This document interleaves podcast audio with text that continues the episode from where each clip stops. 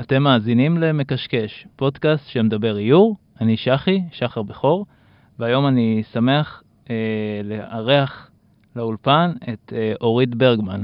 היי אורית. היי שחי.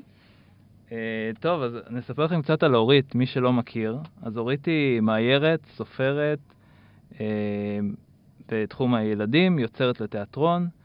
ספריה יצאו לאור בארץ ובעולם. אורית בוגרת בהצטיינות של המחלקה לתקשורת חזותית בצלאל, היא מרצה בכירה במחלקה וראשת תחום איור.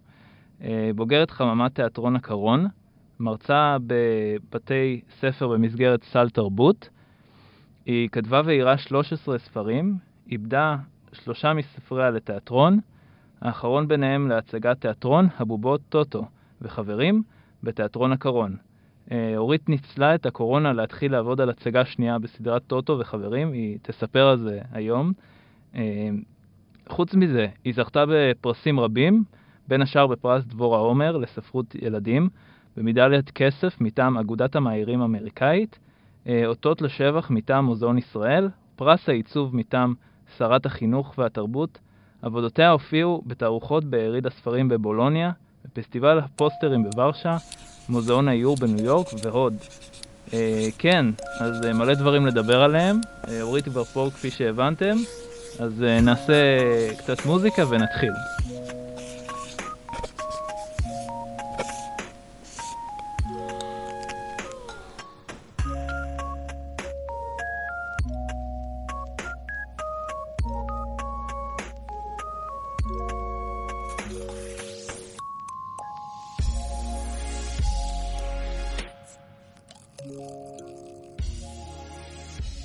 היי אורית, מה קורה?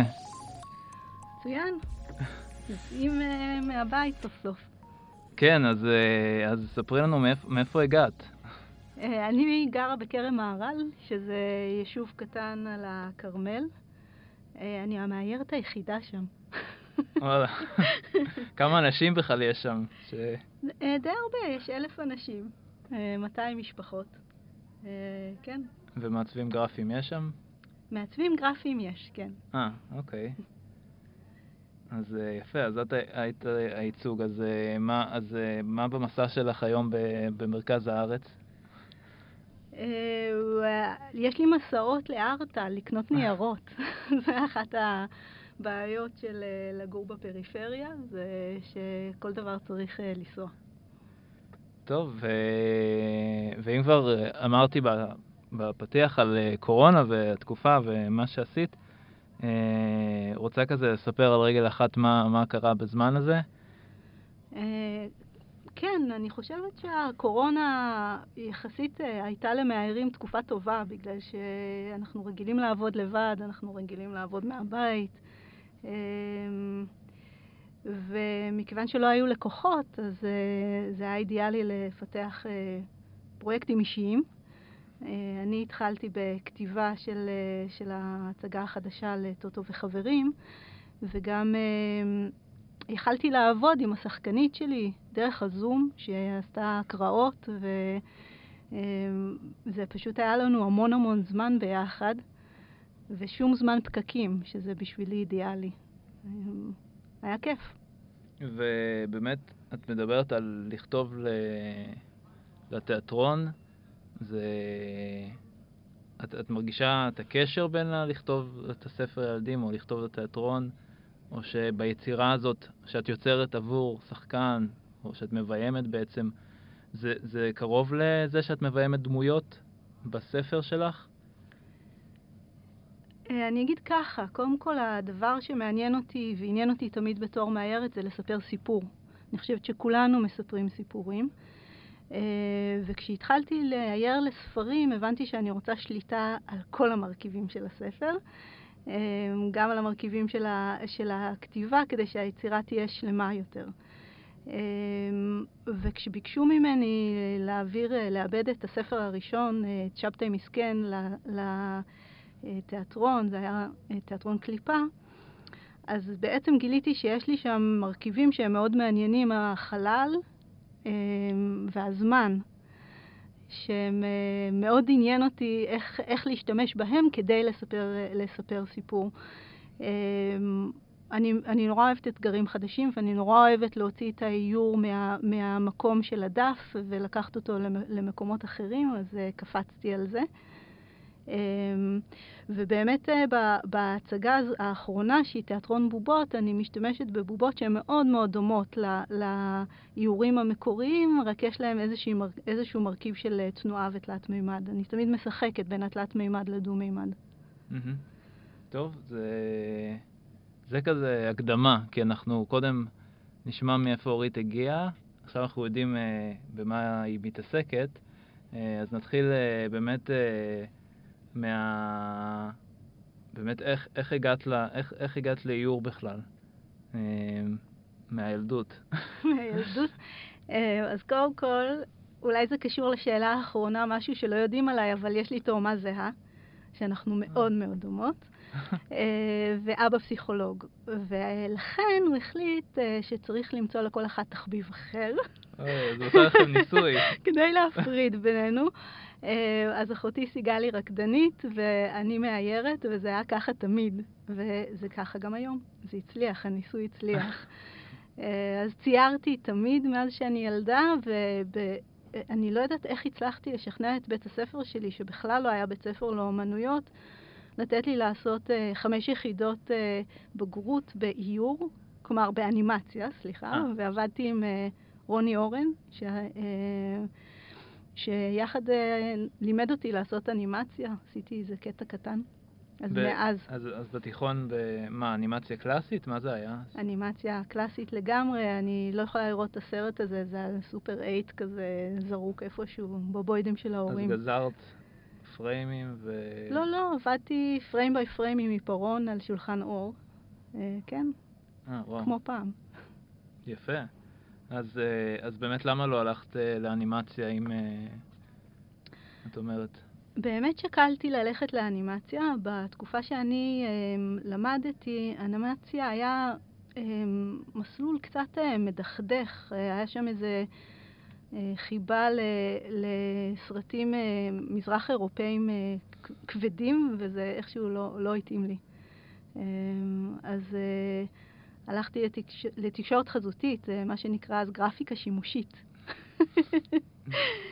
אמ, ובאמת בלימודים למדנו מעט מאוד, אה, מעט מאוד איור. היו מעט מרצים אה, לאיור. אורה איתן הייתה מרצה שלי, מישל קישקה, איתן קדמי, וזהו. אלה היו המרצים אה, לאיור. רוב, רוב הלימודים שלי היו לימודי עיצוב. Mm. אז בעצם האיור היה כזה אקסטרה. האיור היה ילד חורג, כן. אמ, זה מאוד השתנה עכשיו, אבל זה מה שהיה אז, כן. ו- ואת uh, כבר בלימודים התחברת לזה, או שהיית במקום של עיצוב גרפי ואיור היה איזה כלי נוסף? לא, הייתי לגמרי במקום של איור גרפי, אה, של, סליחה, של איור. כן. ולא היה, לא היה מקום ללמוד איור בארץ. אה, אז זה היה המקום. ואז אז באמת הפרויקט גמר שלך הוא ספר או משהו בסגנון? אה, לקחתי את ההגדה של פסח ועשיתי ממנה קומיקס, אה, ועשיתי את זה במין קונצרטינה גדולה כזאתי, שהדפסתי, אז היה בית דפוס בתוך בצלאל. Mm. הדפסתי את, ה, אה, את הספר שם, והקונצרטינה... רגע, היום זה לא נחשב בית דפוס מה שיש לכם? לא, דפוס אמיתי, CMYK, אוקיי. הקרנה של לוחות. אוקיי. אה, לא דיגיטלי. לא דיגיטלי, כולל אה, הטבעות וזהב. וכן, אה. והספר הזה הוא ספר בעצם קונצרטינה ארוך שעומד במרכז השולחן של, של ליל הסדר, ואז מול כל אחד יש קטע אחד של קריאה. Mm. וגם זה מסתיר את הדודה שיושבת ממול, כי זה ספר גדול. זה היה פרויקט כאילו הגמר. פתוח? פתוח, עומד פתוח, הקונצרטינה. ואז זה כזה וכן, וכולם קוראים מסביב לשולחן. אז... אה, אז זה ממש מפעיל את, ה, את האנשים, ו, וככה גם הצגת את זה בתערוכה, כאילו עם, שול, עם צלחות, וזה היה משהו כזה? לא, התערוכת גמר שלנו הייתה לגמרי שונה. כל אחד קיבל קיר ועשה עליו מה שהוא רוצה. אה. ואני לא הצגתי את פרויקט הגמר, אני לא זוכרת למה. אולי שמתי אותו בצד על מדף. אבל צילמת אותו לפחות? אה?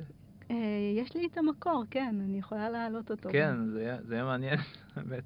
בשמחה. האמת שהפרק הקודם גם ש- שירה נוק שהייתה, אז היא גם סיפרה ש... ש... שהפרויקט גמר שלה היה גם משהו שקשור להגדה. כאילו היא עשתה את זה מנורות וזה, אבל זה, זה קטע שזה פרק אחרי פרק אנחנו חוזרים להגדה של פסח. אה, מקריות כזאת.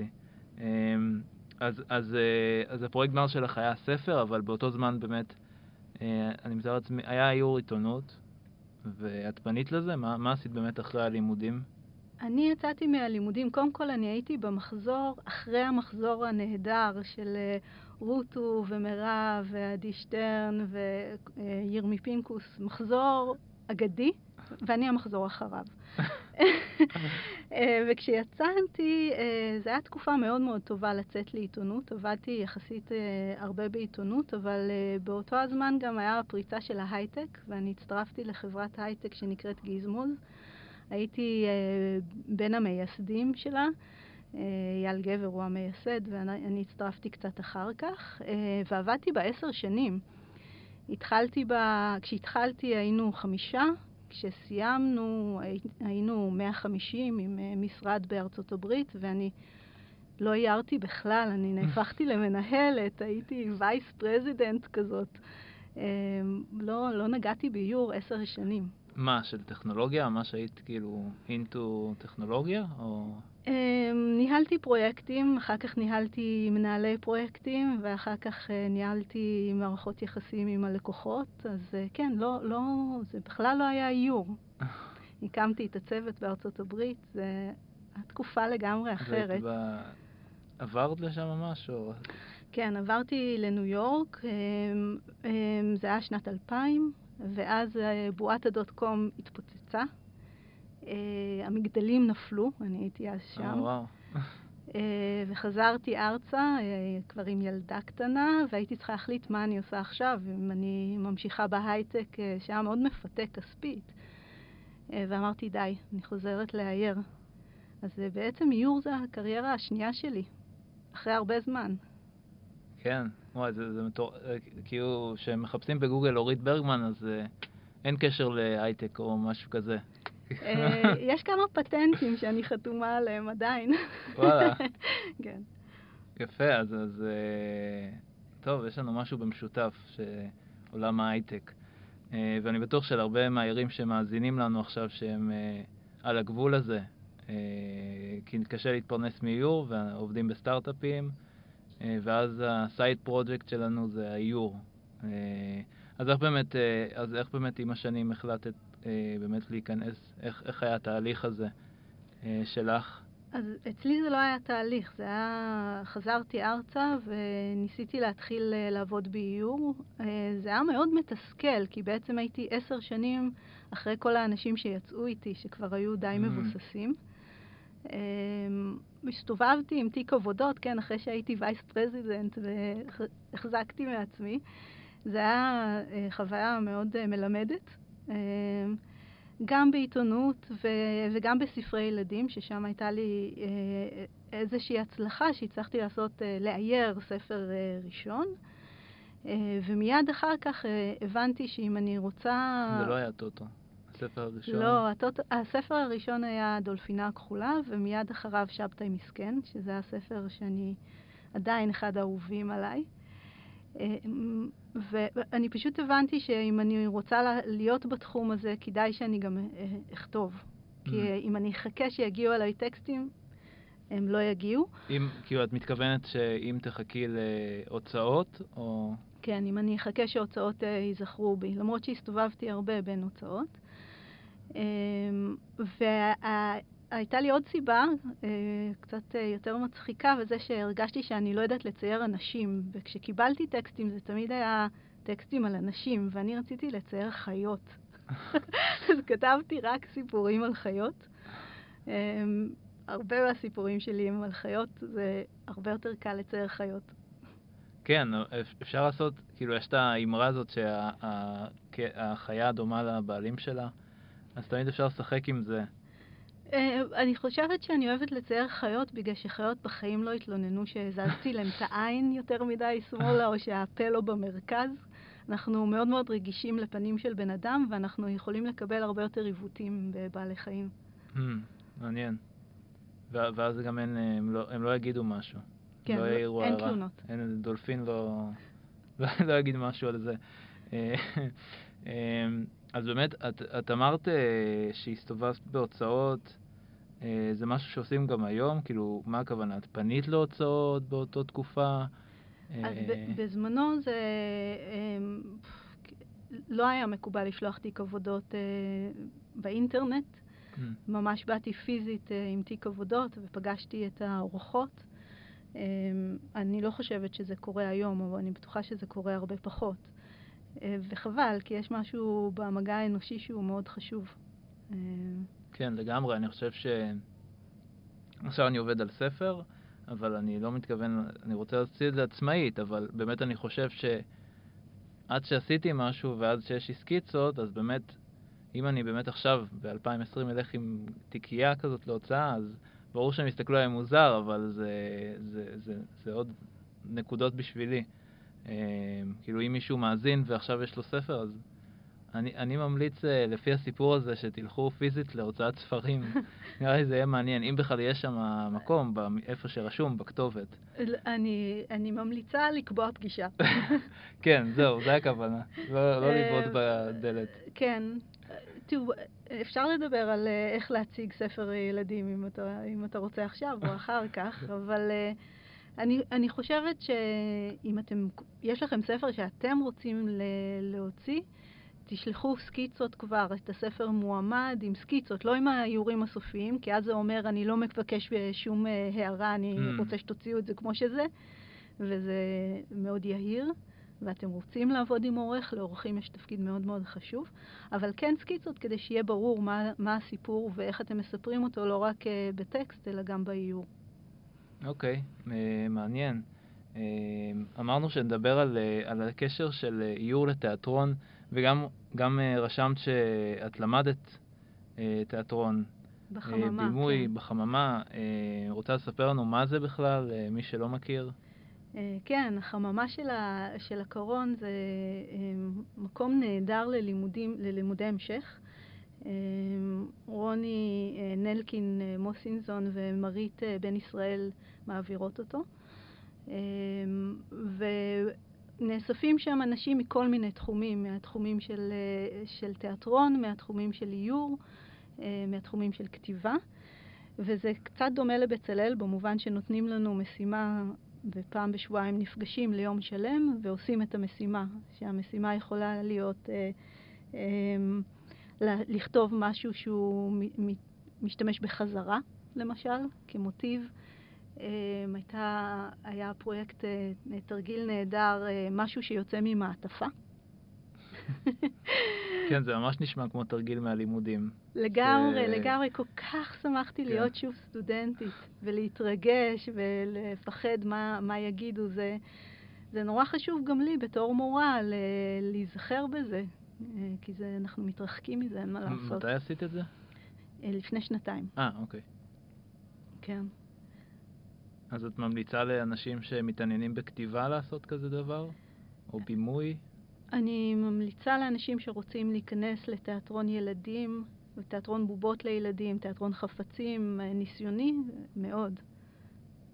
טוב, מעניין. אז, אז מה, מה באמת עשית אחרי, ש...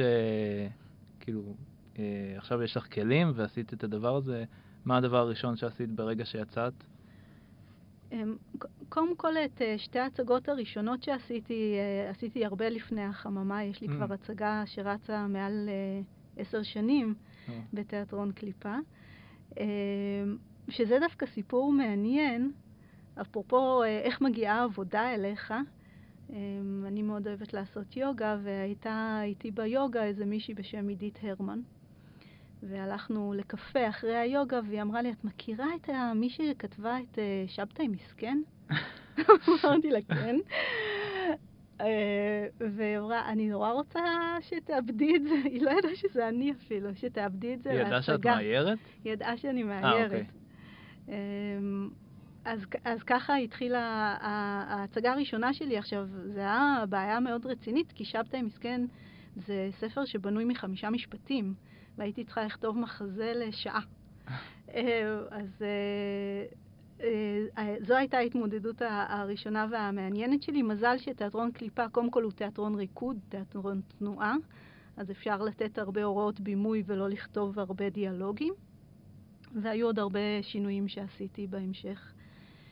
אמ, לגבי אה, יציאה מהחממה... אמ, אגב, אה, נגיד, את מספרת שבעצם הפכת את זה לשעה, אז נגיד, לקחת כזה דבר שבעצם היה ספר עם uh, נורא קטן, להעביר אותו לתיאטרון, ואז את יכולה להעביר אותו לספר עכשיו גדול יותר?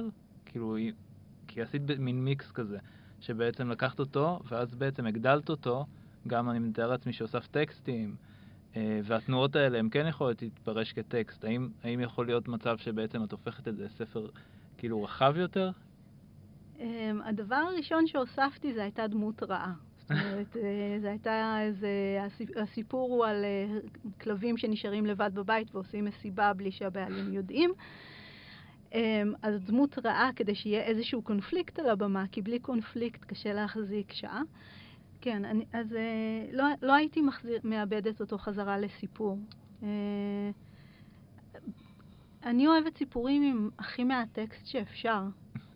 אה, אני חושבת שכל מה שאפשר להעביר לאיור, כדאי להעביר לאיור. אני חושבת שזה אחד היתרונות של מי שמאייר ו- וכותב, ואין צורך. אין צורך ביותר.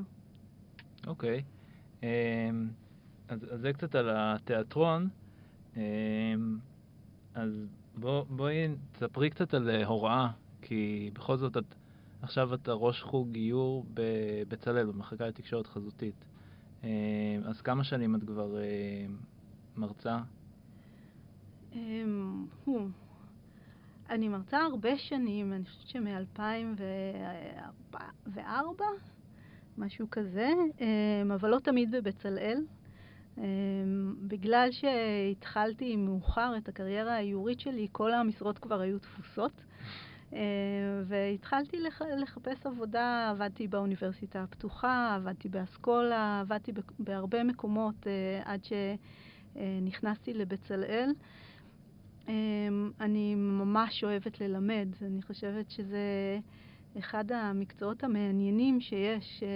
יש לי הזדמנות לראות אה, אנשים מתפתחים ויצירתיות מתפתחת, לא, רק, לא רק בתקופה של בצלאל, גם uh, יותר מאוחר. ואחד הדברים שאני למדתי מה, מההוראה ומהזמן שאני מרצה, זה שכל אחד יש לו את, ה, את התקופה שבה, הוא, שבה יש לו את הפריחה שלו. ומעטים יש להם את זה בשנה א', יש כאלה שבשנה ד', אבל יש כאלה שזה גם אחרי. אמ, וזה לא משנה. זה, זה מתסכל, כן, ברור. אבל, אה, אבל אפשר להגיע למק, למקומות אה, נהדרים, גם, אה, גם אחרי הלימודים, והלימודים גם לא מפסיקים. זאת אומרת, אם יש משהו שאני בשנים האחרונות מנסה ללמד, זה איך ללמוד לבד, כי אני חושבת שזה הכלי הכי חשוב. כן, גם, לא יודע, כבר עבר חודש מאז שאירחת אותי ב... קורס, אה, איך... איור ככלי פרשני. כן, ובאמת אה, סיפרת לי שאת הבאת להם, אמרת להם, יש להם תרגיל סקצ'פוק כזה? כן, זה, איור ככלי פרשני זה, זה קורס שנועד לכיתת האיור, ובה מקבלים טקסטים מסוגים שונים, מז'אנרים שונים, מעיתונות, דרך סיפור מהחיים ועד אה, טקסט אה, פואטי. ופורמטים שונים. אבל במקביל, וזה אני, אני משתדלת לעשות בהרבה קורסים שלי, אני נותנת להם אה, פרויקט תת-קרקעי, שהמטרה שלו היא לשמר ולזכור את הסיבה שהם הגיעו ללמוד בבצלאל. אני חושבת שהרבה פעמים יש משהו ב- בלימודים ובמטלות שמרחיק אותנו מהמקום הראשון הזה שכולנו אהבנו לצייר ורצינו לצייר כל החיים. ואז מגיעים ויש משהו ש, ש, שנכבה. אמ, אז הפרויקט התת-קרקעי הוא פרויקט מאוד מאוד כללי, נתתי להם אה, אה, מטרה אה, לכתוב פעם ביום או פעם בכמה ימים משהו ששמעתי ומשהו שראיתי. בלי ביקורת, בלי... פשוט להקשיב, ללמוד לפתוח את העין הזאת או את האוזן לסיפורים, כי אני חושבת שכולנו המאיירים, אנחנו ציידים של סיפורים, ואנחנו צריכים לאמן את השריר הזה. ובסוף הקורס היה איזה תרגיל קטן לייצר עם זה משהו. אבל בשום אופן זה לא תרגיל ש, שמקבל פידבק באותה צורה כמו התרגילים הרגילים, אלא הוא, כשמו כן, הוא תת-קרקעי והוא פתוח, מאוד מאוד פתוח. כן, זה, זה, כאילו, זה ממש נכון, כאילו, מה שאת אומרת, ואם אני חושב על הלימודים שלי, שדווקא לא הייתי במסלול איור, למרות ששכנעו אותי, ובסוף לא עשיתי את זה, ואז בעצם האיור כזה הציל אותי, גם במצגת שהראיתי לכם, סיפרתי על זה, שככה בעצם יצא חבורת הטושים וכל מיני מיזמים שלי, שבעצם הייתי צריך את, ה... הייתי צריך את הדבר התת-קרקעי הזה, שיציל אותי מ... באמת הבועה הזאת שאנחנו אנחנו נאחזים במשהו, אה, כי זה משימות, וזה, לא יודע, אולי זה מסודר לנו, ואנחנו אומרים, אוקיי, אני לומד, אז אני עושה את המשימות. ואז באמת אנחנו שוכחים מהתשוקה שלנו ומה שבאמת אנחנו רוצים. אה, כאילו, אני חושב שבאמת, ממש בכל קורס צריך איזה משהו כזה ש... להזכיר מה אתה אוהב לעשות. כאילו, אני אומר גם לסטודנטים של... של אה, נגיד עיצוב לווב ואפילו חוויית משתמש, הרבה פעמים אני אומר להם, אה, ת, תמציאו משהו שעוזר לכם, כאילו אל תביאו עכשיו אה, פתרון לביטקוין או משהו כזה, ת, ת, ת, תביאו משהו שקשור לתשוקה שלכם ואז יהיה לכם הרבה יותר קל לעשות את זה. זה בדיוק כאילו מה שאני חושב על התת-קרקעי שאת מספרת. אני, אני חושבת שזה גם קשור לש, לשאלה אחרת, וזה איך כש, כשאנחנו נהיים מאיירים מקצועיים, איך אנחנו שומרים על הראש מעל המים ולא נעלבים, נעלמים לשעמום, כן? ונשחקים. אה, והרבה מהערים דיברו על זה כאן גם, אה, על פרויקטים אישיים, אז אני חושבת שזה איזשהו בעצם התנאה של, של דבר כזה, אה, שזה דבר מאוד מאוד חשוב. ואיך באמת את, את כל הספרים שלך את הוצאת אה, עצמאית, או איך, איך באמת היה התהליך הזה? באמת אה, מהרגע שחשבת על קונספט ופיתחת את הספר? אה... הת, התהליך הוא אה, בדרך כלל דומה, כבר יש לי כמה, כמה וכמה אורחות שאני מאוד מאוד אוהבת לעבוד איתן.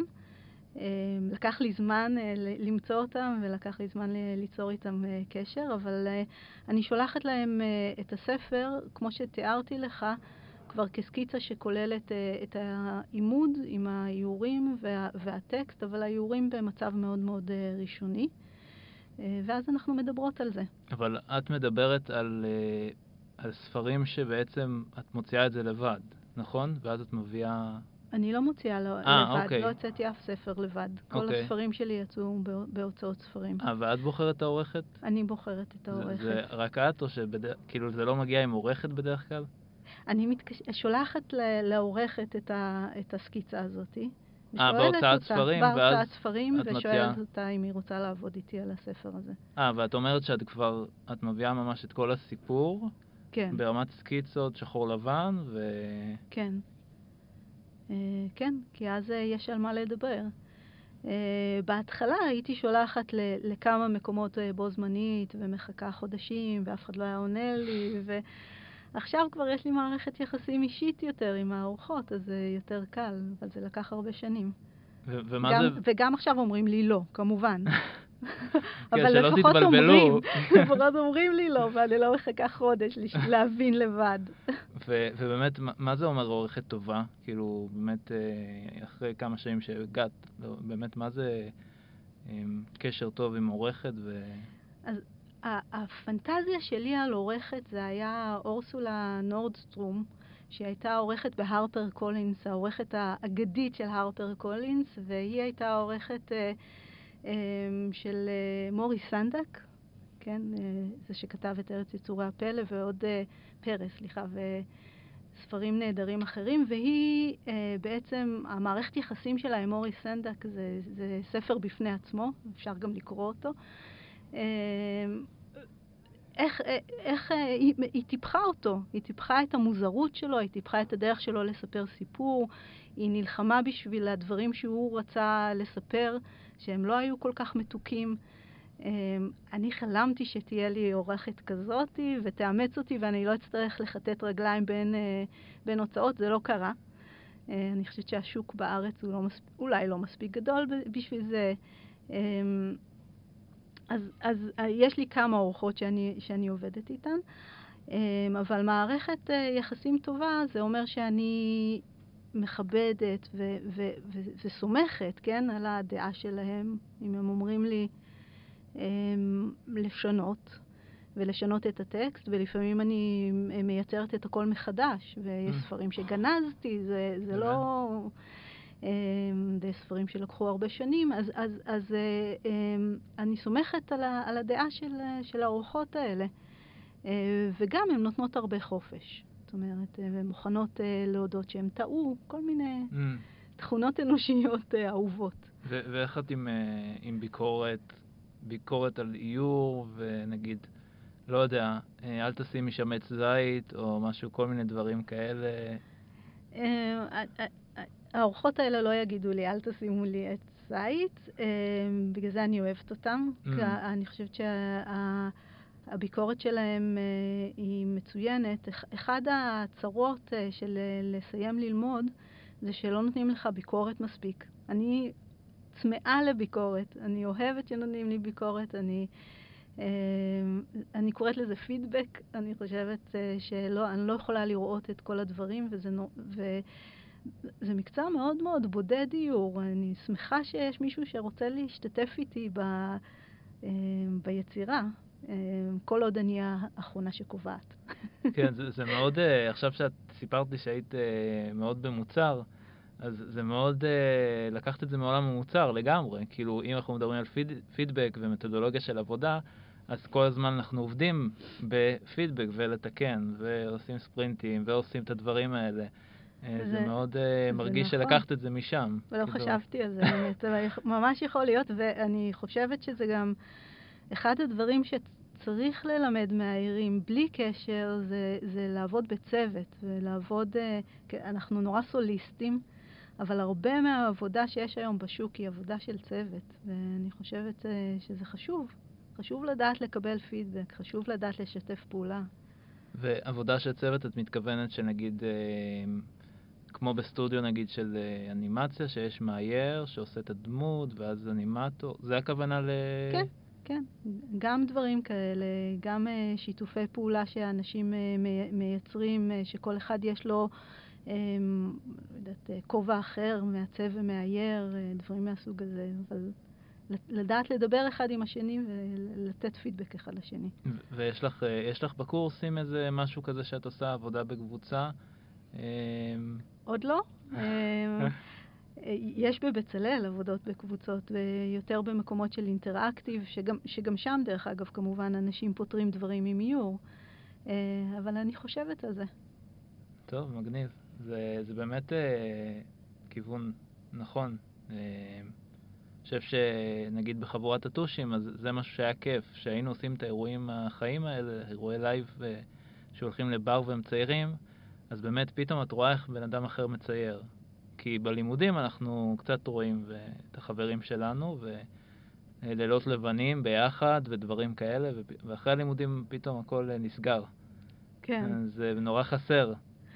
אני אתן לך דוגמה לפידבק שאני, שיטת פידבק שאני, שאני פיתחתי בסטודיו של איור ועיצוב, שהסטודנטים עושים אה, שלישייה של כרזות בנושא סרטים, בנושא במאי של סרטים, ובשלב מתקדם, שכבר יש להם את הסקיצה האחרונה לפוסטר, אני נותנת להם לעשות פידבק ויזואלי.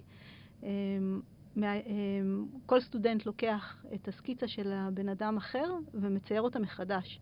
אה. לא נותן ביקורת, אומר איך אני הייתי עושה את זה. בנדיבות, זה מצריך נדיבות. Uh, ופתאום מגלים משהו על עצמם ומשהו, ומשהו על העבודה שלהם. Uh, אז אנחנו מאוד מאוד רגישים לעבודה שלנו, אבל אנחנו קצת משחררים, אנחנו יכולים ללמוד המון. כן. זה, זה, זה ממש מעניין, שכאילו התהליך הזה, אה, כאילו, עד שאני עשיתי, הגעתי לדבר הזה, את אומרת לי, קח את הזה של חבר שלך. כן, לגמרי. לא, אבל אה, אה, הרי כשסטודנטים נותנים אה, פידבק אחד לשני בכיתה, באופן טבעי זה לא נעים, הם אומרים, אני אוהב את זה, זה נכון. נורא אתה. ו- ואין הרבה מה להוציא מזה. אבל בעצם יש לכם מה להגיד אחד על השני. אז תגידו את זה בציור. יפה. טוב, אז, אז אם, אם, אם כבר דיברנו על ספרים, אני... אני אשמח uh, להמשיך עם ספרים, uh, באמת התהליך שלך, כאילו, התהליך יצירה שלך.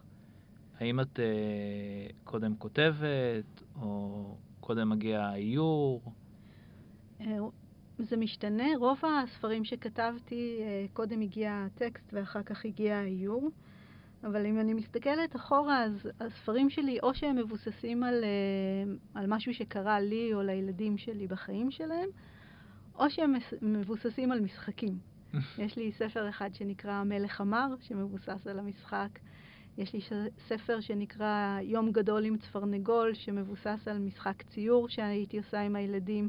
בטח אתם מכירים את זה, שמקפלים דף לשלוש, הראשון מצייר את הראש, מקפל, השני מצייר את הגוף, מקפל, השלישי את הרגליים, ואז פותחים ויוצא יצור.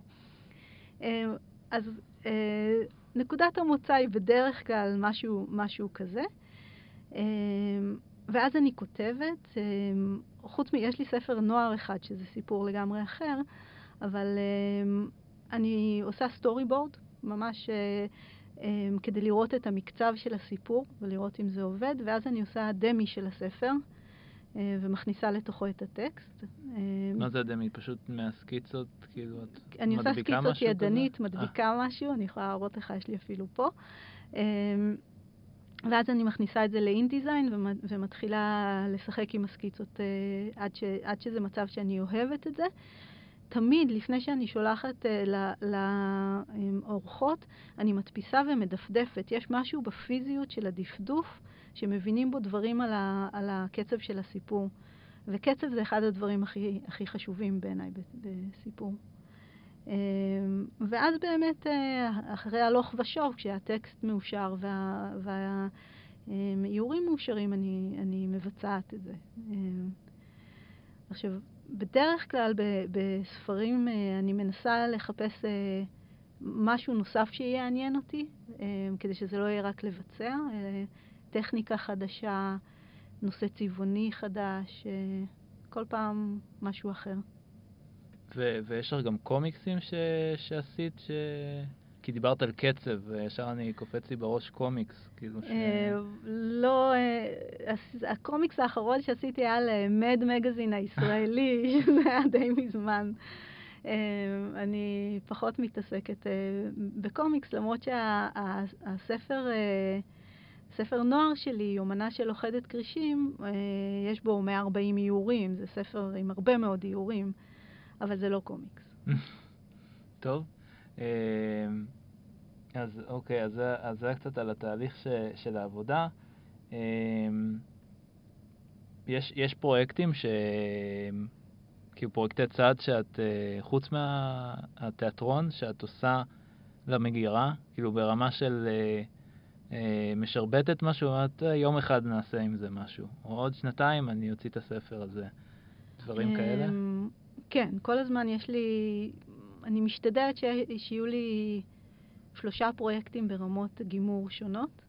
אחד, ש... אחד שאני מבצעת אותו, מציירת אותו, אחד שאני כותבת אותו ואחד שאני חושבת עליו, אה, ולפעמים, ולפעמים יותר.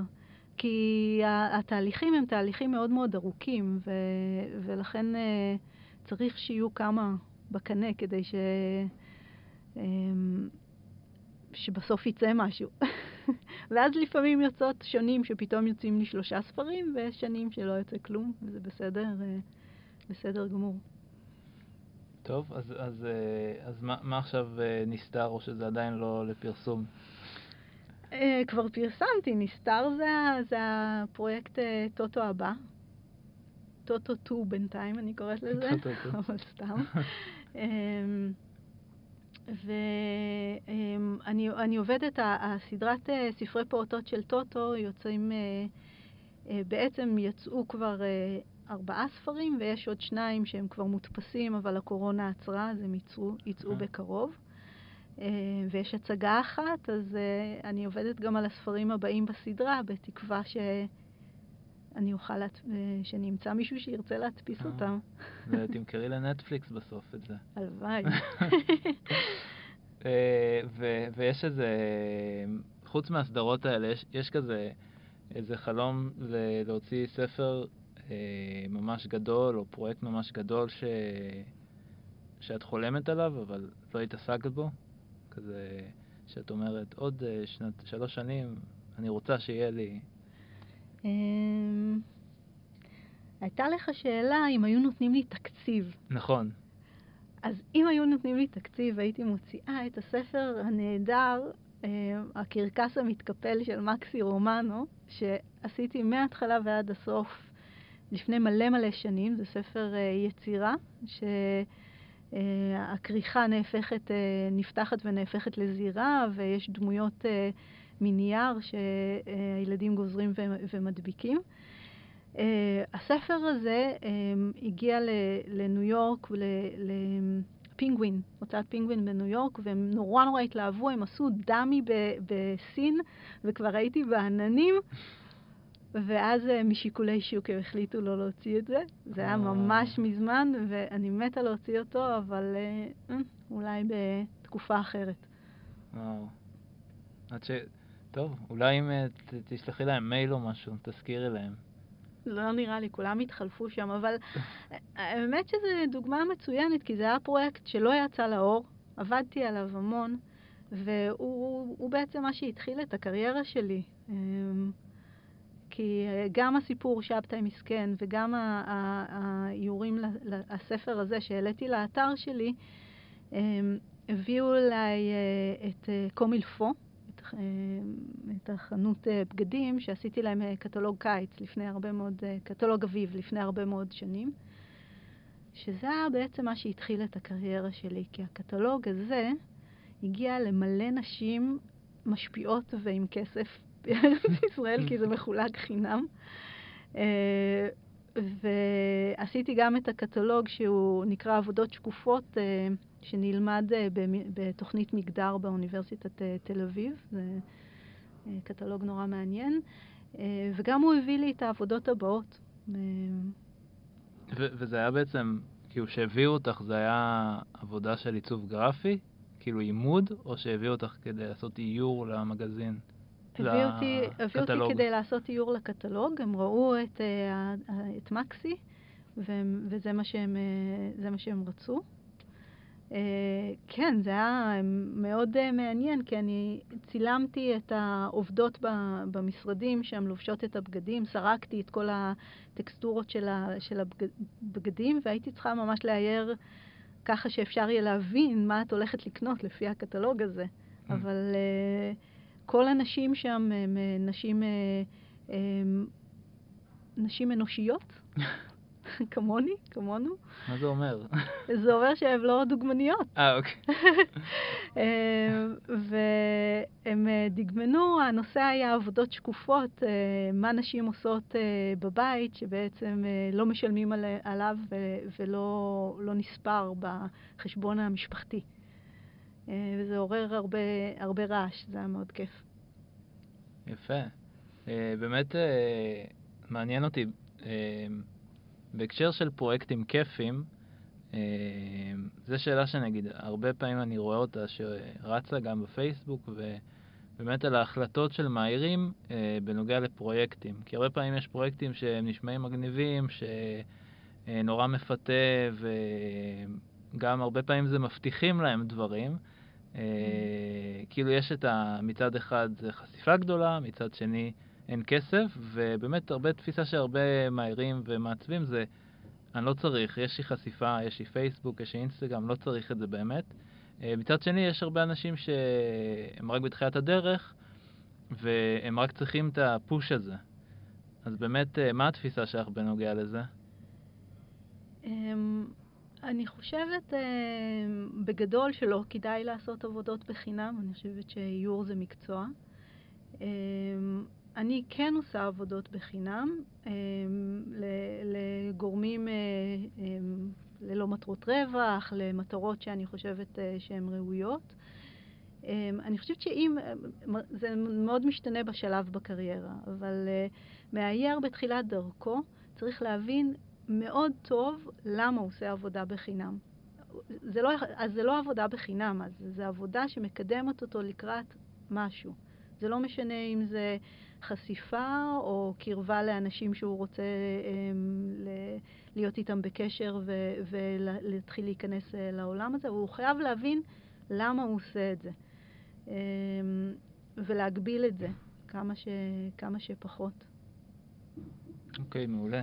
Um, אז, אז uh, בזמן שאת uh, עובדת שם ליד הכנרת או משהו באזור הזה, לא כל כך, כרמל לא, זה... כרמל, טוב, אה, קרוב לחיפה.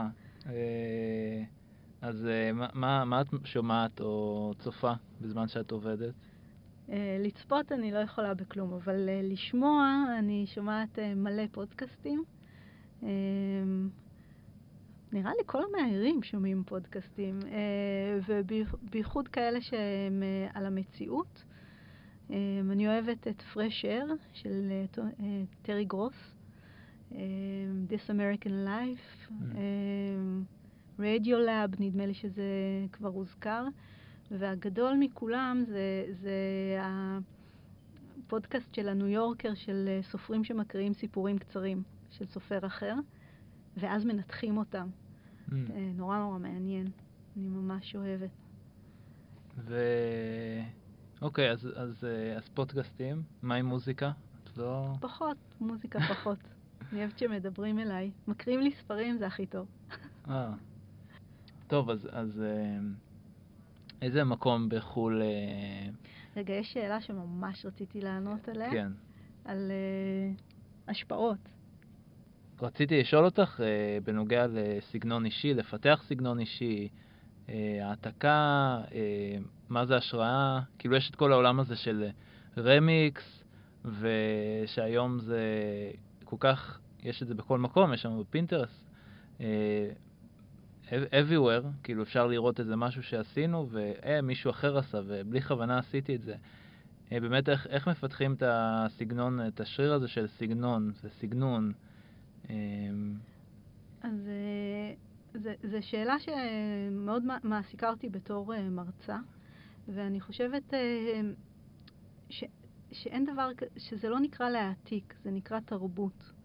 כי אף אחד מאיתנו לא ממציא משהו מההתחלה. אנחנו מבססים את, ה, את העבודה שלנו על דברים שראינו בעבר. השאלה היא באמת על מה אנחנו מסתכלים, והבעיה היום זה שכולם מסתכלים על אותו דבר. וגרוע מזה עם פינטרסט, אה, זה שלא רק שכולם אה, מסתכלים על אותו דבר, אלא פינטרסט, אה, איך אומרים את זה? פינטרסט. פינטרסט. יש לו אלגוריתם ש, שיודע מה אתה אהבת, והוא מראה לך עוד מאותו הדבר. ואתה לא יכול לצאת מהמעגל הזה. אז אני חושבת שהשאלה האמיתית היא מאיפה מקבלים השראה. והמקום לדעתי לחפש השראה עם משדות אחרים, לא מהשדות של האיור, מהשדות של הקולנוע, מהשדות של הריקוד, מהשדות של האומנות, אה, ומתקופות אחרות. אה, ולהישאר הרבה זמן עם אותה השפעה. אתה בוחר את המאה ה-20 בתור המקום של ההשפעה שלך, תלך עם זה. חפש, חפש, הרבה זמן. לא, לא, אנחנו עוברים מהר ממקום למקום. ו... ואנחנו גם נורא, כולם רוצים נורא להיות אופנתיים. הבעיה עם אופנה, היתרון עם אופנה זה שהי, אתה אופנתי, והבעיה זה שזה עובר מהר. כן. אז, אז החיפוש יותר אה, ארוך ופנימי יביא לך לתוצאות לאורך יותר זמן. כן, גם משהו שממש עוזר, זה... יש לי כזה ספר, ממש עב כרס, שכזה history of design או משהו משנות ה-80, שהוא פשוט כזה מהמאה הקודמת, וארט נבו ו- וכל מיני דברים כאלה, ואז יש לי את זה ואני מתייחס אליו כמו פינטרסט, שאני מדפדף. אה, ובאמת שאם תיקחו מהספרייה שלכם או של הבית ספר, איזה ספרים כאלה, זה באמת, אה, זה עושה סדר. זה באמת, אה, צריך השראה, יש, יש מלא ספרים כאלה ישנים של לוגוים, שפעם היו מאוד טרנדים, היום כבר לא, אבל גם זה, נגיד, רואים מלא לוגוים שיש היום לסטארט-אפים, שלוגו אחד לאחד. יש את הדוגמה הזאת של הלוגו של שנקר, שגם יש אותו, זה לוגו משנות ה-60 של חברת טקסטיל. אה, אז זה מעניין ללכת דווקא לספרים באמת, כמו שאת אומרת, ומחוזות אחרים. אה, זה, זה, ממש, אה, זה ממש מעניין, וגם, אגב, לאחרונה הסתכלתי, נגיד, באינסטגרם של חבר, ולראות את האקספלור שלו. כאילו, להסתכל על אנשים סביבי, והרבה פעמים, אם זה אנשים לא מהז'אנר שלנו, מהעולם שלנו, זה יהיה משהו אחר. אבל אם זה יהיה נגיד עוד מהירים באותה כיתה, באקספלור שלהם, הם יהיה להם אותו דבר. כן, שזה הכי חמור. זוועה. קשה. כן, זה...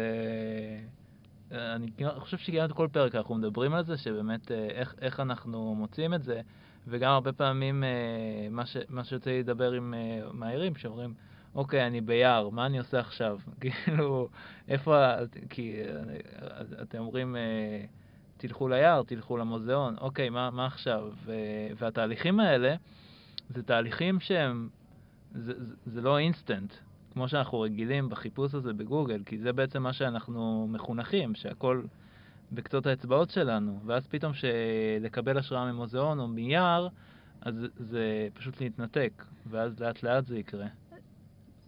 אבל כן, לא, לא רק מזה, אלא גם, גם ספר פיזי. ההבדל, ודווקא לא ספר שהוא, שהוא אסופה של uh, תקופות, אלא ספר של uh, נגיד אומן אחד. ולראות פתאום את התקופות שלו, כי אה, איך הוא התפתח, מה המחקרים שהוא עשה, מה המחקר על הצבע שהוא עשה, מה, מה המחקר על חלל שהוא עשה, על ריבוי, על... ולשאול את השאלות האלה, ללמוד איך להסתכל גם. אה, כי ההסתכלות על המחשב היא הסתכלות אה, אהבתי, לא אהבתי. נכון. וכשאנחנו על, בספר יש לנו זמן להשתהות, יש לנו זמן לדפדף חזרה אחורה, קדימה, אחורה. זה, יש, שם, יש שם הרבה מה ללמוד. תמליצי על איזה ספר שאם קופץ לך בראש. אני אתן, לך, אני אתן לך דוגמה שאני משתמשת בה עכשיו, שהיא דווקא לא ספר אלא אתר, אבל בכל זאת. אה, בשנות ה-20 היה אה, מג, מגזין, עיתון שיצא לאור בשם סימפליסיסימוס, אני מקווה שאני אומרת את זה נכון. יש בו את האיורים והמאיירים הכי טובים שראיתי, באמת, בחיים, שנות ה-20 בכלל, שנות ה-20, ה-30, הם גם בתקופת מלחמת העולם השנייה הם uh, היו, אבל הם כבר נראו פחות טוב בעיניי. Uh, ואני מסתכלת על המאיירים שלהם. יש את, הרבה מאוד גיליונות סרוקים, יש אתר כזה שאפשר לראות את העיתונים, וזה זה נהדר. גם דוד פולונסקי, דרך אגב, מסתכל על זה, ואפשר לראות את זה. אפשר, אה, אפשר לראות את זה, נגיד, אה, באנה פרנק. אה, אוקיי, מעניין. שזה בדיוק ראיתי שזה יצא ביפנית, נכון, הגיע הזמן. זה היה נורא יפה לראות את הטיפוגרפיה. נכון. ה...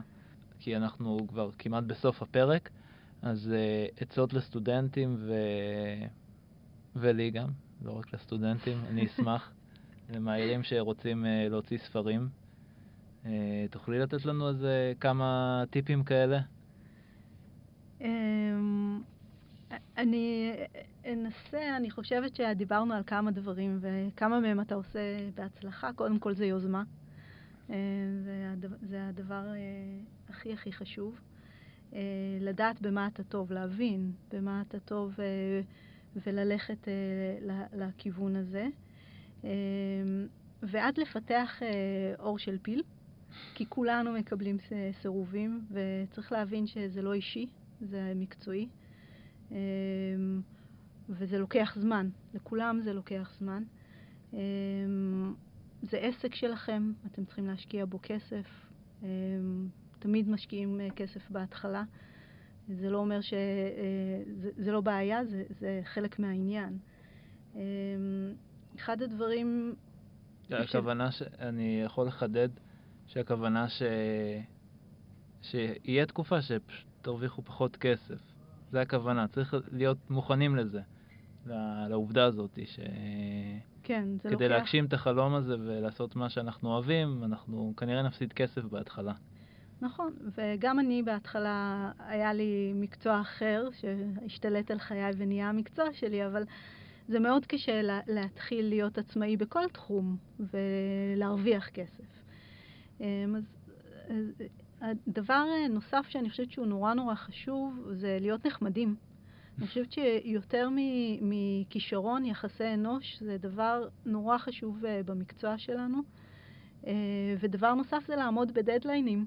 בניגוד ללימודים, ששם עוד אפשר איכשהו לעבור את זה, אם לא מגישים לעיתון את האיור בזמן, זהו, לא יתקשרו אליכם יותר אף פעם. אז... אה, כן, אתם שרופים, את אומרת. כן. ו- ו- ולא להתבייש, באמת, זה, זה חוזר לאור של הפיל, להמשיך ולהמשיך ולעשות uh, פרויקטים אישיים ולעשות פרויקטים עם, עם חברים, כי שיתופי פעולה זה תמיד טוב, כי כל אחד יש לו את הכישרון שלו, אחד יודע לעשות שיווק והשני יודע לתכנת והשלישי יודע לעשות אנימציה. Um, והחברים שלמדו איתכם זה אנשים שילוו אתכם uh, לכל, לכל החיים. גם הם, חלקם גם יהפכו לארט דירקטורים בעיתונים, ויהיו אלה שייתנו לכם את העבודה, אז תשמרו על קשרים.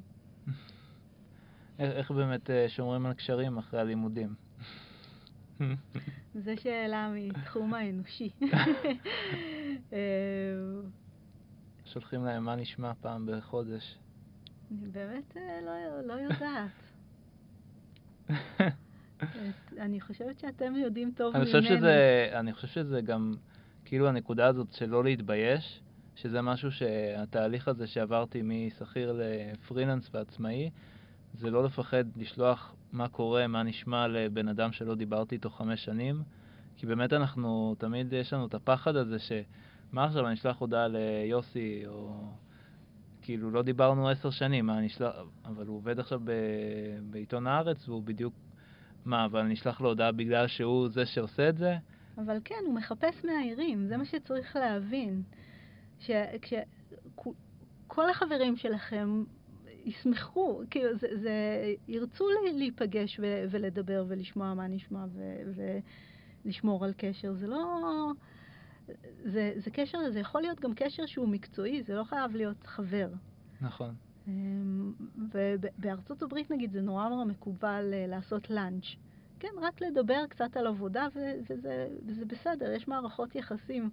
אה, אצלנו בישראל זה יותר נזיל אה, מערכות היחסים, אבל זה לגמרי לגיטימי. כן, זה, זה מאוד, באמת זה לוקח לעולם של היזמות שיש את זה שם יותר, וזה משהו שצריך יותר להכניס אה, לימודים, באמת ללימודי העיצוב, ש, שזה בסדר, שזה הרבה דברים שאנחנו נורא חוששים ומפחדים כסטודנטים, אז באמת, אה, באמת הנה משהו שהוא כן טוב בתרבות האמריקאית, נגיד הלאנצ'ים האלה, שבאמת זה, זה הדברים שיזמים עושים. הם כל הזמן עושים לאנץ' עם עוד יזמים עד שהם מגיעים למישהו שיביא להם כסף אה. לפתח איזה מוצר שלא באמת עוזר לאנושות. אז כאילו... לפעמים גם עוזר. לפעמים, כן. פה ושם יש איזה אחוז קטן שישנו משהו. אה, אה, אה, כן, אז, אז ממש, ממש מעניין וטיפים לעניין. את, את יוצא לך לצפות קצת בנטפליקס וקולנוע, דברים שהיית רוצה לשתף איתנו? נטפליקס, ראיתי עכשיו, אני קודם כל אני אוהבת סדרות דוקו. אז Tiger uh, King היה גדול, וואי, חייבים לצייר את ה... לעשות קומיקס מהדמות הזאת. אני חייב להגיד לך שיש מלא מלא אנשים, מלא מהעירים, שעשו את הדמות הזאת, זה... כן. אבל קומיקס אף אחד עוד לא עשה. Uh, כן, ראיתי שעשו ציורים שלו. Uh, גם ויילד ויילד קאנטרי שהיה לא מזמן. אמ, משהו יותר. עתיק. אגב, ה-Wild Wild Country, גם ראיתי לו מזמן, ואחרי זה ישר הלכתי ליוטיוב, ו... ויש מלא סרטונים של מה לא היה שם, אז זה מעניין. כאילו, וואלה, כאילו, אני כן, אלך לבדוק. כן, כי, כי כמובן זה היה נורא ארוך. כן. והם הכניסו מלא קטעים, אבל עדיין היה שם דברים שהם לא הכניסו, זה מעניין לראות... תמיד ה outs הם אה, מעניינים. כן. ועוד דוקו שנקרא Grey Gardens, אני אשלח לכם לינק, ש... סיפור נהדר בארצות הברית על שתי אימהות, שתי נשים, סליחה, שהיו מהחברה הממש גבוהה, ממשפחת קנדי, ואיכשהו בהמפטונס נתקעו באיזה בית ונהפכו להומלסיות בבית של עצמם. נהדר. והבת והאימא יש להם את אותו השם, קוראים להם אידית לכולה, לשתיהן, והם באותו שם משפחה ששכחתי, והבת היא אייקון אופנה היסטרי, אבל מכל מיני דברים שהיא מוצאת בזבל. חייבים לראות את זה. אוקיי. רגע, את אמרת לי גם איצ'קוק. איצ'קוק וטריפון, נכון, נכון. אז זה, הבת שלי, כשהיא הייתה בתיכון, קראנו ספר שנקרא היצ'קוק טריפו, שטריפו מראיין את היצ'קוק על הסרטים שלו. וקראנו את הספר כל פעם ראיון וראינו את הסרט. והיצ'קוק הוא נהדר בללמד איך לייצר דרמה ואיך לייצר סיפור. קומפוזיציה. וקומפוזיציה כן. ומתח. ו... כן, ויש לו מלא דברים קטנים גם, שנגיד הוא, הוא יהיה פתאום בקהל. הוא תמיד, הוא מופיע כן. בכל הסרטים שלו. כן. אבל נגיד היצ'קוק יש לו את הסיפור המפורסם שהוא מדבר על uh, מה ההבדל uh, בין הפתעה למתח. כן, אז uh, כשיש סיטואציה של שני אנשים שיושבים ומדברים, ומתחת לאחד מהם יש פצצה.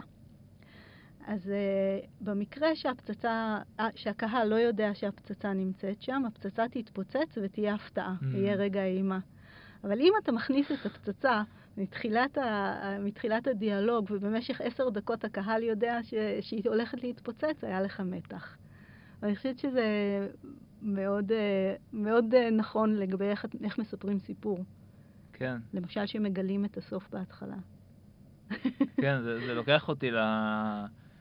הספרים משנות ה-80, שהיה אפילו 70, אני לא יודע מאיזה תקופה, שספרי בלשות כזה לילדים, ש... הם אומרים לך, תעברי לעמוד 40 או 70. ואז, את, את וואלה, מכירה את הסגנון הזה? וואלה, הניסיונות האלה, כן. ואז גם זה משהו מעניין, שהוא, אתה יכול לראות שהדמות מתה או לא. אני אף פעם לא התחברתי לז'אנר הזה הספרותי, כי אני באמת חושבת שיש משהו בזה שאני נותנת למחבר, לסופר, לקחת אותי ביד ולספר לי את mm. הסיפור. וכל הז'אנרים של לנסות אה, ולשבור את זה, בעיניי הם לא עובדים. בתיאטרון הם כן עובדים, זה משהו אחר, כי זה חד פעמי, אבל בספר... אני חושב שזה עובד עם, uh, עם ילדים עם בעיות קשב וריכוז. יכול הדבר להיות. הזה, שזה כל מיני פתרונות לילדים שאין להם כוח לקרוא, ו... יכול להיות. ואז עשו את זה. Uh, מגניב. Uh, uh, נדבר על uh, רשתות חברתיות, כי יש לך יוזר באינסטגרם בכל זאת. כן, אני, באינסטגרם אני עוד לא התאפסתי על עצמי, אני מדי פעם מעלה, בעיקר אני מעלה בפייסבוק דברים, זה המקום שלי, ויש לי אתר שאני משתמשת בו כמעט כארכיון, אני מעלה, כשאני גומרת פרויקט אני מעלה לשם כדי שאני אזכור מה עשיתי לאורך השנים, אבל זה, אני חושבת... אמ, שאתר זה מקום מאוד מאוד חשוב כי אתה מחפש עבודה ואתה שולח אותו לארט דירקטורים אה, ואז צריך לעדכן אותו ולעדכן אותו הרבה ולהכניס אותו לאתרים אה, בינלאומיים שנכנסים לשם אנשים. אמ, אני ממש אה, לא רוצה לקבל שיתקשרו אליי ויבקשו ממני לעשות עבודה, כי זה תמיד דוחה את העבודה שאני כבר המצאתי לעצמי. אז uh, אני משתמשת באתר בצורה מאוד מוזרה כארכיון, אבל זה לא מומלץ. אז, אז את לא רוצה שיציעו לך עבודות בעצם? לא. אה, לא, מדי, אני עושה, אני מאיירת מדי פעם אה, אה, ספרי ילדים שזה, שיש בהם חיות ושזה מעניין אותי. אה, אבל בגדול, כן, אני ממש רוצה שיעזבו אותי. אה, אני, אני מתפרנסת בעיקר מההרצאות מה, שאני עושה לילדים, שזה מאוד חשוב לי. אני, אני מסתובבת הרבה בבתי ספר כדי לשמור על איזשהו קשר אה, עם ילדים ו, ומהוראה. אה, כמובן גם מהספרים שלי, אבל זה הרבה פחות יציב, ואני לא, לא חייבת להסתמך על זה. וככה אני יכולה באמת אה, להפוך את זה למשהו שאני עושה מתי שאני רוצה. וטוב, למרות שכבר היה לך uh, תקופה שלא היית מאיירת, אבל אם עכשיו, אם לא היית מאיירת, מה, מה היית עושה? או, נראה לי הייתי ארכיטקטית, כי אני נורא אוהבת תלת מימד. כשהייתי בהייטק, אז זה מה שעשיתי. התחלתי מבנייה של עולמות ואבטארים uh, בתלת מימד, כן. או, מעניין. ויוצא לך להתעסק קצת, כאילו, בללמוד לימוד עצמי ולהשתפשף עדיין, כאילו, ביוטיוב ולעשות טוטוריאלס? לגמרי, ו... לגמרי. InDesign, למשל, למדתי לבד uh, לגמרי, כי עשיתי ספר נוער ורציתי לעמד אותו, ו... Um, ועכשיו אני קצת התחלתי עם Procreate. Mm. בשביל האנימציה, כי זה ממש נחמד מאוד, האנימציה כן, שם. ממש פשוט. כן. אוקיי, ו... את דיברת על תיק עבודות כארכיון כזה. עכשיו הסטודנטים שמסיימים, אגב, מה, מה קורה עם ה... יש פרויקט? איך זה עובד? פרויקט גמר? כן. יש פרויקט גמר, כן. מתי? מתי יהיו ההגשות? בראשית אוגוסט. אה, אוקיי. כן. ויהיה תערוכה? ו... התערוכה עוד לא, עוד לא סגור מתי לא, תהיה. הבנתי. אז, אז באמת אה, סטודנטים שמסיימים, אז אה, מה את ממליצה מבחינת פלטפורמה? אה, אני חושבת שצריך לחקור את זה כל פעם, כי אני אמליץ משהו עכשיו ותוך שיומיים זה יהיה משהו אחר. צריך להעלות אתר, אני כן חושבת שצריך שיהיה אתר, אבל במקומות שבהם גם יש, אה, אה, יש דיבור ויש אה, השערה של הודעות ואיזשהו נטוורקינג. אינסטגרם למי, ש... למי שאוהב ופייסבוק למי שאוהב, אני בטוחה שיש עוד מקומות. כן. כן, להיות כמה שיותר שם. תראה, זה, כשאני יצאתי אי אפשר היה לעבוד בחו"ל. זה לא, עכשיו אנשים יכולים לקבל את העבודה הראשונה שלהם בחו"ל. דרך אגב, אה, אתה, אתה שאלת על אה, ספרות אה, ילדים. אמ, אני קיבלתי את אחת העבודות הראשונות שלי מבולוניה, כשהלכתי ליריד שם, ועמדתי בתורים המשפילים והנוראיים של... זה אחרי הלימודים? אחרי, אח, אחרי תקופת ההייטק. אה, אוקיי. אחרי שהוצאתי את הספר הראשון שלי, את שבתא מסכן, אז נסעתי לבולוניה וחשבתי שאני אכבוש את העולם. אה, ולקח די הרבה פעמים עד שמצאתי אה, הוצאה שרצתה לעבוד איתי בהתחלה בתור מאיירת, אה, ואחר כך גם הוציאה את סדרת הפילונים, את אוטו וחברים, היא קודם יצאה בצרפת בהוצאת רוורג, ורק אחר כך בארץ. ו- וזה הגיע מבולוניה, שבעצם הגעת וקבעת, איך זה עובד? את קובעת לפני? קבעתי לפני, עשיתי את זה כמה פעמים. בפעם הראשונה שבאתי לא קבעתי פגישות, עמדתי בתורים לארט דירקטורים שיש להם שלוש דקות והם מסתכלים על התיק שלך, ולא יצא מזה כלום. אמ, שנה אחר כך עשיתי מחקר כמו שצריך, אמ, איזה הוצאות כנראה התעניינו בעבודות שלי. יצרתי קשר עם הארט דירקטורים וקבעתי איתם שעה, תמיד טוב שבן אדם מחכה לך. אה, שלחתי להם כמה עבודות ואת האתר שלי. ו... והיו לי כמה הצעות מה... מהפגישות האלה. כן, זה, זה היה מצוין. ו... ובעצם ה... את משלמת על הפסטיבל עצמו, ואז בעצם זה אקסטרה, או שההוצאות כי הם כבר בפסטיבל? איך זה עובד? משלמים כדי להיכנס לפסטיבל, אבל אם אתה מגיש אה, איור לתחרות, גם אם אתה לא זוכה, אתה מקבל אה, כרטיס חינם. Mm. אז אה, אז עשיתי את זה, להראות שהייתה שנה שגם אה, נכנסתי לתערוכה. אמ, והמפגשים הם אה, חינם, לא, אה, זה כמו, כמו שאמרנו על נטוורקינג, זה האינטרס של כולם, כולם מחפשים את המאיירים הבאים, כולם מחפשים את הקו הבא. אז זה התפקיד של, ה, של המקום הזה, כלומר רוב, רוב מה שמתנהל שם זה עסקאות בין... אה, אה, סוכנים, אבל זה מתנהל בקומה אחרת, יש קומה מעל שבכלל לא, אי אפשר להיכנס אליה אם אתה מאיים. ובקומה של, ה, של הדוכנים, אז הם מחפשים מאיירים, כן. ו- והיית בעוד פסטיבלים ב... שיצא לך? לא, זה הפסטיבל איור הכי גדול באירופה. ואני גם באופן אישי מאוד אוהבת את איטליה, אז אני תמיד אוהבת לחזור אליו. טוב, אורית, אז מה, מה הצבע האהוב עלייך? צהוב. צהוב, ויש צבע שאת לא תשתמשי בו? אה, סגול. סגול זה צבע קשה. הוא מתחרז רק עם uh, חום. זה מעניין, הסגול גם, יש אנשים שממש שונאים סגול, כאילו זה, זה, זה תופעה כזאת. כן. ש, שיש אנשים שהרבה שאוהבים, ונראה לי שעכשיו הרבה צעירים אה, גיימרים אוהבים, בגלל שיש את הטוויץ', שכל המיתוג שלו זה סגול. וואלה. וזה כאילו, זה רשת לגיימרים, ו... אז אולי ככה הם אה, מגיל 7 או 8 הם משחקים, אז הם כבר יראו את הסגול והם יתרגלו אליו, ואולי בעתיד זה יהיה... לא יודעת, אולי גדלתי ב eighties, אז היה לי overload. אה, יש מאייר שהשפיע עלייך? או מאיירת? יש מלא. המאיירת הראשונה שהשפיעה עליי זה שרה פנלי, שהיא מאיירת... פשוט כשהייתי בחילופי סטודנטים בניו יורק, ראיתי ספר ילדים שלה שנקרא Wolf, אחד הראשונים שהיא כתבה, ולא האמנתי כמה החופש היא הרשתה לעצמה. וזה היה הספר שגרם לי להיות מאיירת לספרי ילדים, כי הבנתי שזו הזדמנות גם לעשות מה שאני רוצה, וגם לפרוס את זה על 16 כפולות. כאילו, מה יכול להיות יותר טוב? אז היא הייתה הראשונה. יש מלא מאיירות שאני אוהבת, מעניין שזה הרבה מאיירות. קיטי קראוטר, שהיא מאיירת ספרי ילדים נהדרת. ויש גם מאיירים עכשוויים, ברכט אבנס וברכט ונדרברוק, אם אני אומרת נכון את השמות שלהם, שאני מסתכלת עליהם.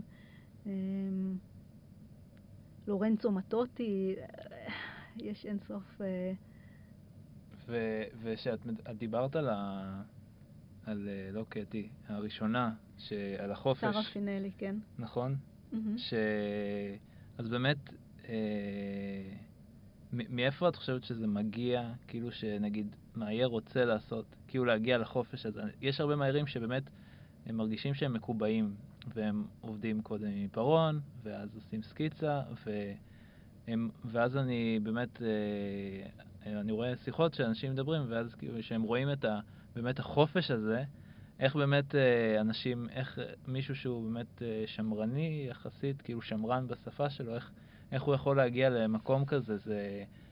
את חושבת שזה על ידי זה שאני אקרא ספרים של יוצרים פרועים וחופשיים? אמ, אני חושבת שיש כל מיני מתודות שיכולות לשחרר. אחת מהן זה להחליף טכניקה. והשנייה זה לעבוד בגודל שלא נוח לך, נניח בגדול. בעצם מה שאנחנו מנסים לעשות זה, זה לכבות את, ה, את הרדיו הזה שלנו, שיש לכולנו בראש שאומר, זה לא טוב, ככה לא עושים, זה לא דומה, ולחזור לאיזה מצב ילדי של יצירה. אני, אני עושה למשל שיעור, שיעור שאנחנו מציירים רק על הרצפה עם מלא מלא חומרים, לפי מוזיקה, וכל עשר דקות מחליפים, כן? וגם טיימינג, נגיד, זה כל מיני, כל מיני שיטות, כן? ש, שמוציאות אותך מההרגל שלך. אז זה שלב ראשון, שלב של פתיחה וכיבוי הרדיו. השלב השני, אני חושבת שהוא שלב גם נורא נורא חשוב, זה שלב העריכה, זה שלב הציד, להסתכל מה עשיתי, מה מזה אני אוהב, מה אני לוקח ומה אני עוזב, שזה גם חשוב לדעת לעשות את זה. ואז לאט לאט להכניס את זה לעבודה שלך. זה, זה, כולנו מציירים, כשאין לנו שום סיבה, אנחנו מציירים הכי טוב. נכון. זה נורא קשה לה, להכניס את זה לתוך פרויקטים מוזמנים. כן. זה, כל החיים ממשיכים עם זה, אבל כן. זה גם מה שמעניין.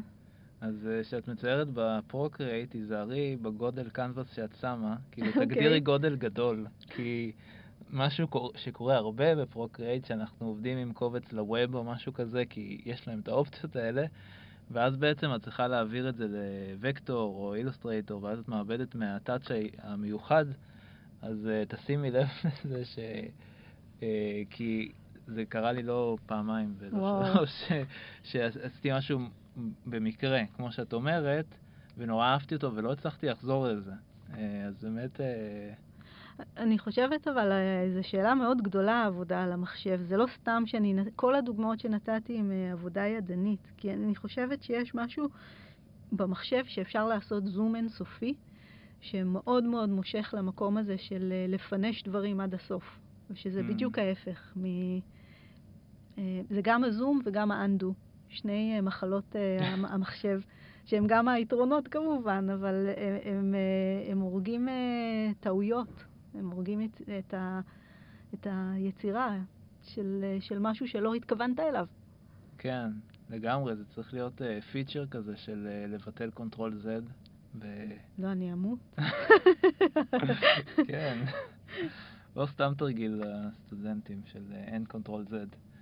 Uh, טוב, נראה, נראה לי ש, שאנחנו עשינו את כל הנקודות שיש פה על השולחן בדפים שלך. משהו שלא יודעים עליי? משהו שלא יודעים עלייך.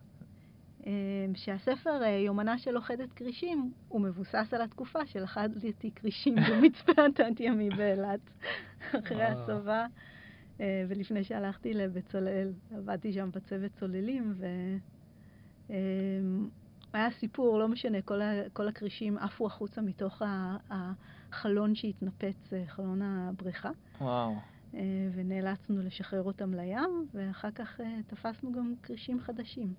או, אז זה, זה לא קצת מסוכן? אה, בוא נגיד, לא, לא, לא הייתי ממליצה לילדים שלי, אבל הייתי בת 22, כן, זה, זה הגיל לעשות, זה הגיל לעשות שטויות. הבנתי. טוב, אז, אז למדתי המון, ובאמת כאילו היה ממש מעניין. אמ, מי שלא אה, לא זוכר, אה, אנחנו עם אורית ברגמן. אז דיברנו על לימודים וגם הוראה וגם קצת היסטוריה אה, וגם קצת השראה. מאוד נהניתי. את, את רוצה עוד להוסיף עוד משהו? שאני... לא, אני חושבת שדיברנו על הכל. כן, אה, מעולה, אז באמת תודה שהגעת אה, לפה ביום סיור של יום ה... יום תל אביב. יום תל אביב שלך. אה, מה שרשמתי לי שלא לשכוח, שיש, אני עובד עכשיו על מגזין של מקשקש, של הפודקאסט, וכבר חלק גדול כבר שלחו הודעות בנוגע לכתיבה או לאיור כל מיני טורים וקומיקסים. אה, ואם יש לכם כל מיני דרכים אה, להצטרף וסתם לספר על איך אתם רואים בראש שלכם מגזין איור, איך, איך הוא יהיה, אז אני אשמח לשמוע, באמת תשלחו לי הודעות. אה, ותודה שהאזנתם, מוזמנים לדרג את העמוד של מקשקש בפייסבוק, בפודקאסט, לשלוח לעוד חברים מעירים, מעצבים. אם אתם לא מעולם האיור ומעניין אתכם גם, אז תספרו לי. אה, תמיד כיף לשמוע מי מאזין. אה, וזהו, אנחנו נתראה שבוע הבא עם מאיירת נוספת. אנחנו עכשיו בסדרה של מאיירות, יש איזה רצף של איזה ארבע מאיירות. אה, זהו, תודה לאורית ברגמן שהגעת. תודה לך. בשמחה, ונתראה שבוע הבא. להתראות.